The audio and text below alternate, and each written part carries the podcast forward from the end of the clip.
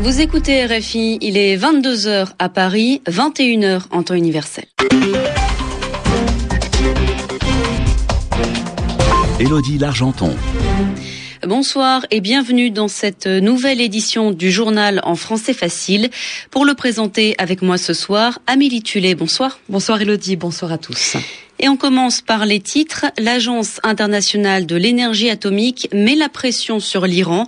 Téhéran est accusé de vouloir mettre au point l'arme atomique. Au moins 17 civils tués aujourd'hui en Syrie. La répression est toujours aussi dure. La Ligue arabe veut la fin des violences avant demain soir. Et puis en Birmanie, l'opposition fait son retour dans la vie politique. La Ligue nationale pour la démocratie veut participer aux prochaines élections.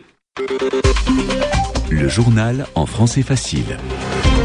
Le Conseil des gouverneurs de l'AIEA, l'Agence internationale de l'énergie atomique, met l'Iran sous pression. L'AIEA a pris aujourd'hui une résolution contre Téhéran, c'est-à-dire que ses membres se sont mis d'accord pour demander des explications à l'Iran sur son programme nucléaire, car ils soupçonnent, ils pensent que Téhéran veut mettre au point l'arme atomique.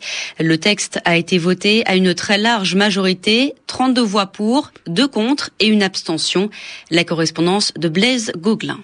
Cette résolution est la onzième à condamner l'Iran qui est soupçonné depuis 2003 de mener un programme nucléaire militaire clandestin. L'AIEA va renvoyer des inspecteurs en Iran. L'agence fera état de l'avancée de ses investigations en mars 2012 et ce lors de la prochaine réunion du Conseil des gouverneurs. Sitôt la résolution votée, les ambassadeurs américains et iraniens se sont succédés devant les micros des journalistes, amplifiant sur un plan symbolique le bras de fer viril que leurs deux pays se livrent au niveau diplomatique. Pour Washington, Washington, cette résolution votée à une large majorité a l'avantage de valider le rapport de l'AIEA. En aparté, l'ambassadeur américain a remercié la France qui, selon lui, a travaillé main dans la main avec les États-Unis pour isoler l'Iran. Côté iranien, on affirme que cette résolution, comme les dix qui l'ont précédée, n'empêchera pas la République islamique de poursuivre son programme nucléaire et afin de manifester sa mauvaise humeur, l'Iran compte boycotter la conférence pour la création d'un Moyen-Orient sans armes nucléaires qui se déroule lundi mardi prochain à Vienne avec la participation d'une délégation israélienne. Blaise Gauquelin à Vienne au siège de l'AIEA, RFI. La Ligue arabe demande au président syrien Bachar al-Assad d'arrêter les violences avant demain soir. C'est ce que l'on appelle un ultimatum. Mais aujourd'hui encore, au moins 17 civils sont morts, tués par les forces de sécurité. Les opposants s'étaient réunis devant les mosquées du pays après la prière du vendredi. L'armée a tiré sur la foule. Mais pendant ce temps, des négociations ont lieu, Stéphanie Schuller. Oui, la Ligue arabe veut envoyer une mission d'observateurs en Syrie. Aujourd'hui, Damas aurait accepté, sous condition, cette proposition. C'est ce qu'a annoncé un diplomate syrien sous couvert d'anonymat, c'est-à-dire sans dire son nom. La Ligue arabe veut en effet envoyer 500 personnes, des défenseurs des droits de l'homme, des journalistes et des observateurs militaires, qui doivent s'assurer de la sécurité de la population civile. Donc, Damas pourrait donner son feu vert à cette mission si la Ligue arabe accepte d'y apporter un certain nombre de changements qui, selon le diplomate syrien, protégeraient la souveraineté et la dignité de la Syrie.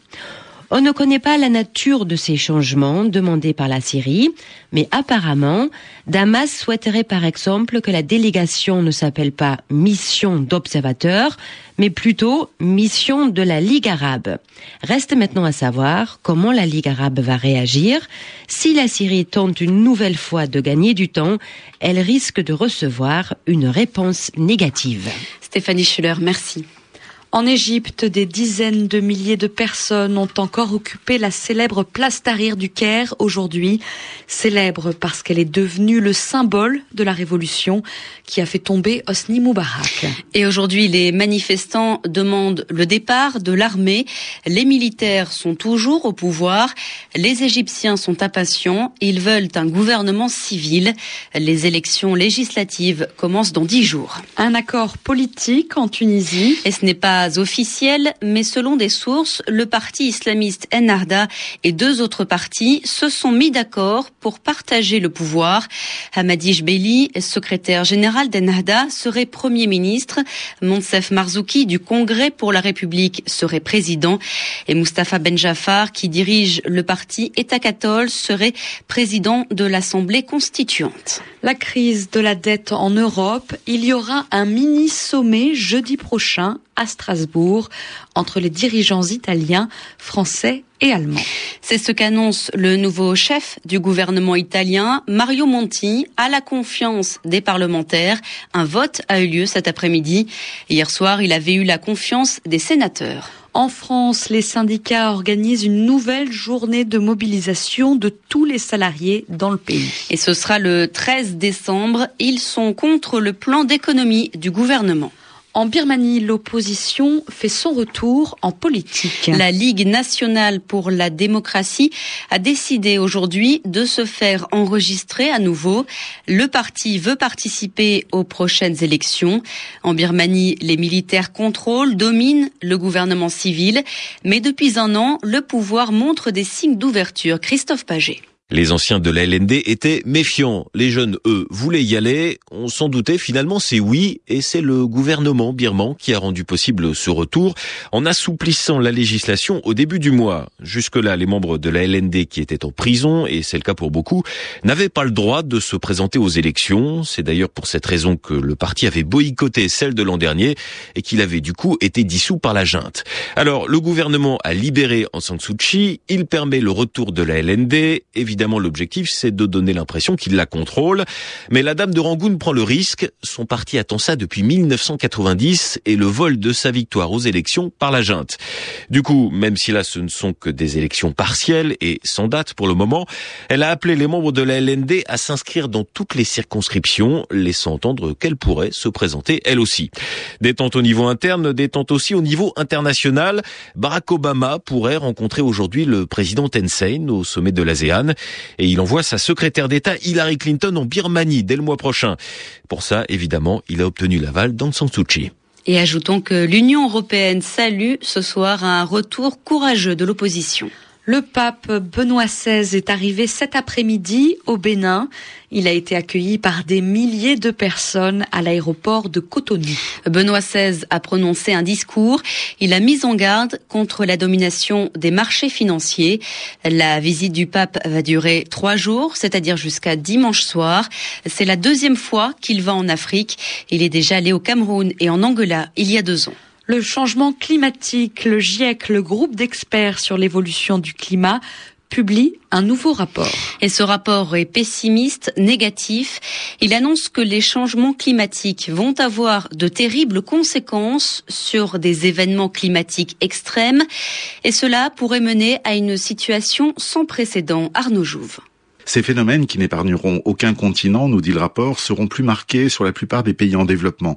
Le GIEC note qu'il y aura par exemple davantage de précipitations violentes et sur des durées plus longues, que la sécheresse sera en plus forte progression dans certaines régions du monde et que d'une manière générale, la plupart des phénomènes extrêmes seront en augmentation d'ici la fin du siècle. Une dégradation principalement liée au changement climatique, mais qui peut, pour certaines catastrophes, être aussi imputable à l'accumulation de divers facteurs, précise le document. Un rapport qui est le produit de deux ans de travail pour réaliser une synthèse de l'ensemble des connaissances mondiales en la matière, afin de fournir une documentation fiable pour les décideurs, chaque information étant notée par indice de certitude. Un document pour l'adaptation au changement, pour remobiliser sur l'urgence et la gravité de la situation à un mois des négociations internationales. Nouvelle manifestation des étudiants aujourd'hui au Chili. Ils étaient une dizaine de milliers à Santiago. Ils veulent une réforme de l'éducation. Ces derniers jours, les négociations avec les autorités ont avancé, ont progressé. Le budget de l'éducation sera peut-être plus grand en 2012. Cela fait six mois que les étudiants sont mobilisés. Le sport maintenant, 15 jours, 18 heures et 15 minutes, c'est le nouveau record de la Transat Jacques Vabre. C'est le nom d'une course à la voile dans l'océan Atlantique entre Le Havre en France et Puerto Limón au Costa Rica. Et ce record, c'est Jérémy Bayou et Jean-Pierre Dick qui l'ont fait. Ils ont donc gagné la course. Et c'est la fin de ce journal en français facile. Merci à tous de l'avoir suivi. Il est 22h10 à Paris.